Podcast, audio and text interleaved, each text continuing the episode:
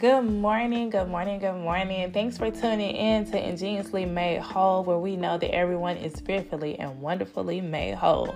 Make sure you go grab a copy of my book, Stop the Drama, Stop Comparing, and Focus on You at FocusYourSuccess.com. This is where you can just grab my book and just learn the tools that it takes to just live life and just live in a moment of freeness, but in the midst of a real world that's constantly changing. You know, my book is about seven secrets that every teen girl should know so that they can feel empowered, discover their self-worth, and transition into womanhood. So don't forget to grab a copy of my book, Stop the Drama, Stop Comparing, and Focus on You. So today we're going to be talking about chapter 4, consistency, which is one step at a time, because we know that in order to do something great, I need to do one step, take one step, do one thing at a time.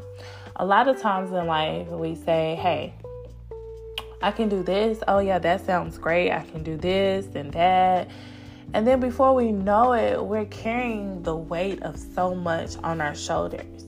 Because yes, it sounded great because we didn't have to carry any boxes to begin with, right? That's why we were like, yeah, sure, I can do that. I can do this. I can do that. But then once the weight of it all comes on us and we're like, wow, I can't hold 10 boxes or 25 boxes at one time. Something's going to fall off, right? Something's going to fall to the ground. Something is going to crumble.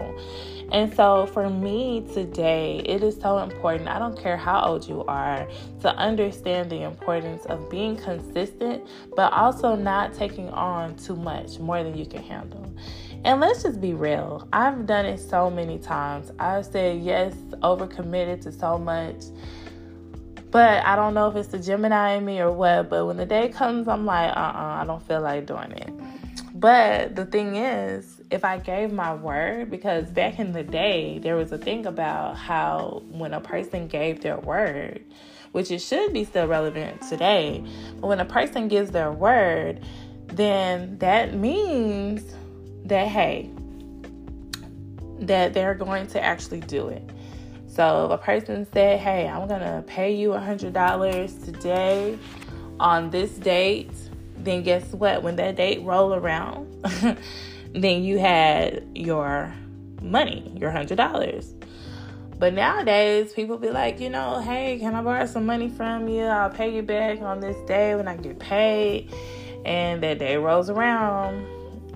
Sometimes you have to reach out to them and say, hey, I thought you said you were going to pay me. And just to find out that they dodging your calls, you send a text message, they leave you on read, all kind of stuff. But you know, I once heard it best said like this, when one person told me, never loan anything that you are expecting to get back in return. And that taught me a lot. And that helped me to start saying no. So, you know, to realize that, okay, you know what, if I don't have it to give or if I need it, then I can't give it. And so regardless, like I said, regardless of your age, I know I cater to helping teens and women to just really excel and inspire and be so great. But this is for everybody. You know, we can't keep saying yes to all these things and overcommitting. And so, like, for me, you know, I'm a wife, I'm a mom of 4, and my life is always constantly going. On top of being a counselor and mental health therapist, and I have to find time to breathe and take time for myself. And so for a long time, I would literally, for like 2 or 3 years straight, I would literally work while multitasking. I would literally get off work, do more work. You know, is it great to be able to take your kids places? Yes, and buy them certain things. But at the end of the day, those are things. And so I think it's important to understand that, you know, when we leave this world, we can't take any of it with us. And so it's important to understand that, okay, if I'm doing the grind now so that I can live the life I desire to live, that's one thing. But if I'm doing the grind now just to live a little bit over paycheck to paycheck or just to buy things, then that's not having a long-term effect. And so I just want you to be mindful, okay, so what is it that you're doing? So if you're a mom or a parent and you're like, hey, I am working so hard, barely getting to spend time with myself, spend time with my children. Then it's time to reevaluate some things, right? And say, okay, let me get some things together. But if you're a teenager and you're like, okay, I am literally staying away from the house so I can do this or do that or not have to see my parents, I want you to really just really hone in and realize, okay, I really need to spend time with my family and with my friends as well. But there's a way to do both, you know, and your family is there for you to support you and be there with you through thick and thin. And I think a lot of times when you're young, you feel like you have the whole world ahead of you. Like, you know, you feel like I have years to live.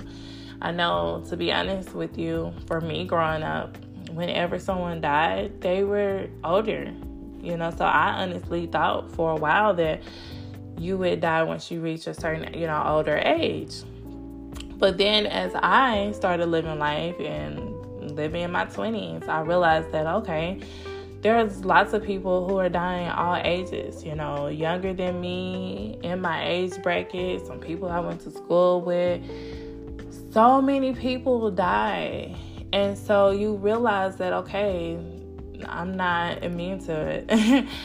I'm not exempt from it happening to me. And so I have to take every day that was given to me, and I have to take it with pride, and I have to use it for the best edification for the kingdom of God. And so with that being said, whatever you do, make sure you do it with greatness. Make sure you do it not with an attitude, because if you're doing something with an attitude, that means, hey, you don't need to be doing it. Like I tell people all the time, hey sis, this ain't the job for you, okay? If you are constantly, and I mean constantly, sitting around here complaining, you know, regardless of, like I say, regardless of how old you are, you know, whether we're talking about adult here or a teenager here, regardless of how old you are, you sitting here always complaining, this is not for you. You know, you complaining about, I gotta do this, I gotta do that. Then maybe find something new, find something different, you know. Being in the field of education, I know you guys have heard it, but lots of teachers are always like, oh, I can't stand this or that or this or that. And, you know, that means find you something else new. Now, granted, teachers are tied to contracts, so it's not like they can just walk out the door, even though some say, you know what, I can't do it, I'm not going to do it, I can't. And the thing of the nature is this, you know, you have to do what's best for you at the end of the day. Life is too short to sit here and think that you have another year, because there's so many people that said, I'll do it later, but later never came. And so what I'm saying to you is, you find yourself in something that you're not happy, you're not committed to it. This is not bringing you joy. Every time you walk in, it gives you, you know, your stomach is hurting, you're just stressed out, then you need to leave it. You need to cut it, sis, because it's not for you. And so if you're a teenager listening to this podcast and you're like, what is it that I want to do or I aspire to do? Find something along the line of your passion, whatever you're passionate about, or take the time to figure it out. Because for me, when I went to college, I originally went to the University of North Texas. Well, that's where I graduated from. Go Mean Green. But, I originally went to the University of North Texas because I wanted to be a news reporter.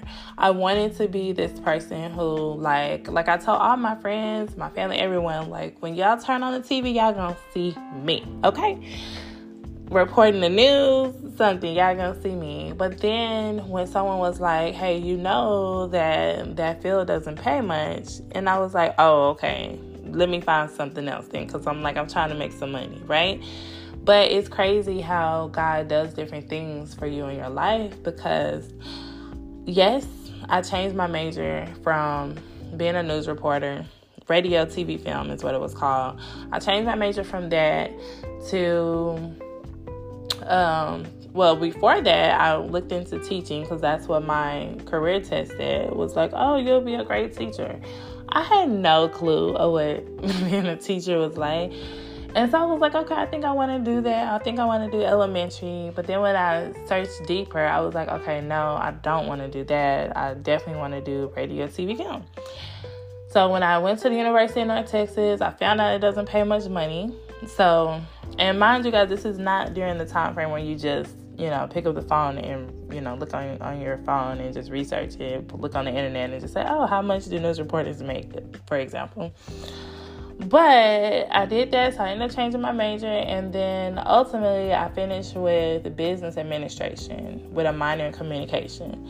And so I found myself, okay, I like these accounting classes, I like these business classes, I like business law and things of that nature. I met some amazing individuals who were amazing for business, business-minded and things of that nature.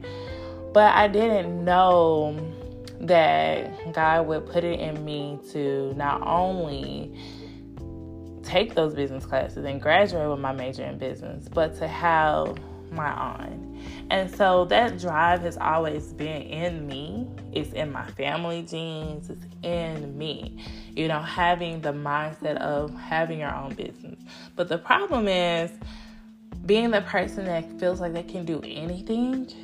Anything that's presented to you, you're like, okay, yeah, I can do that. Yeah, don't put me up for the challenge because, honey, I'm going to win every single time, okay?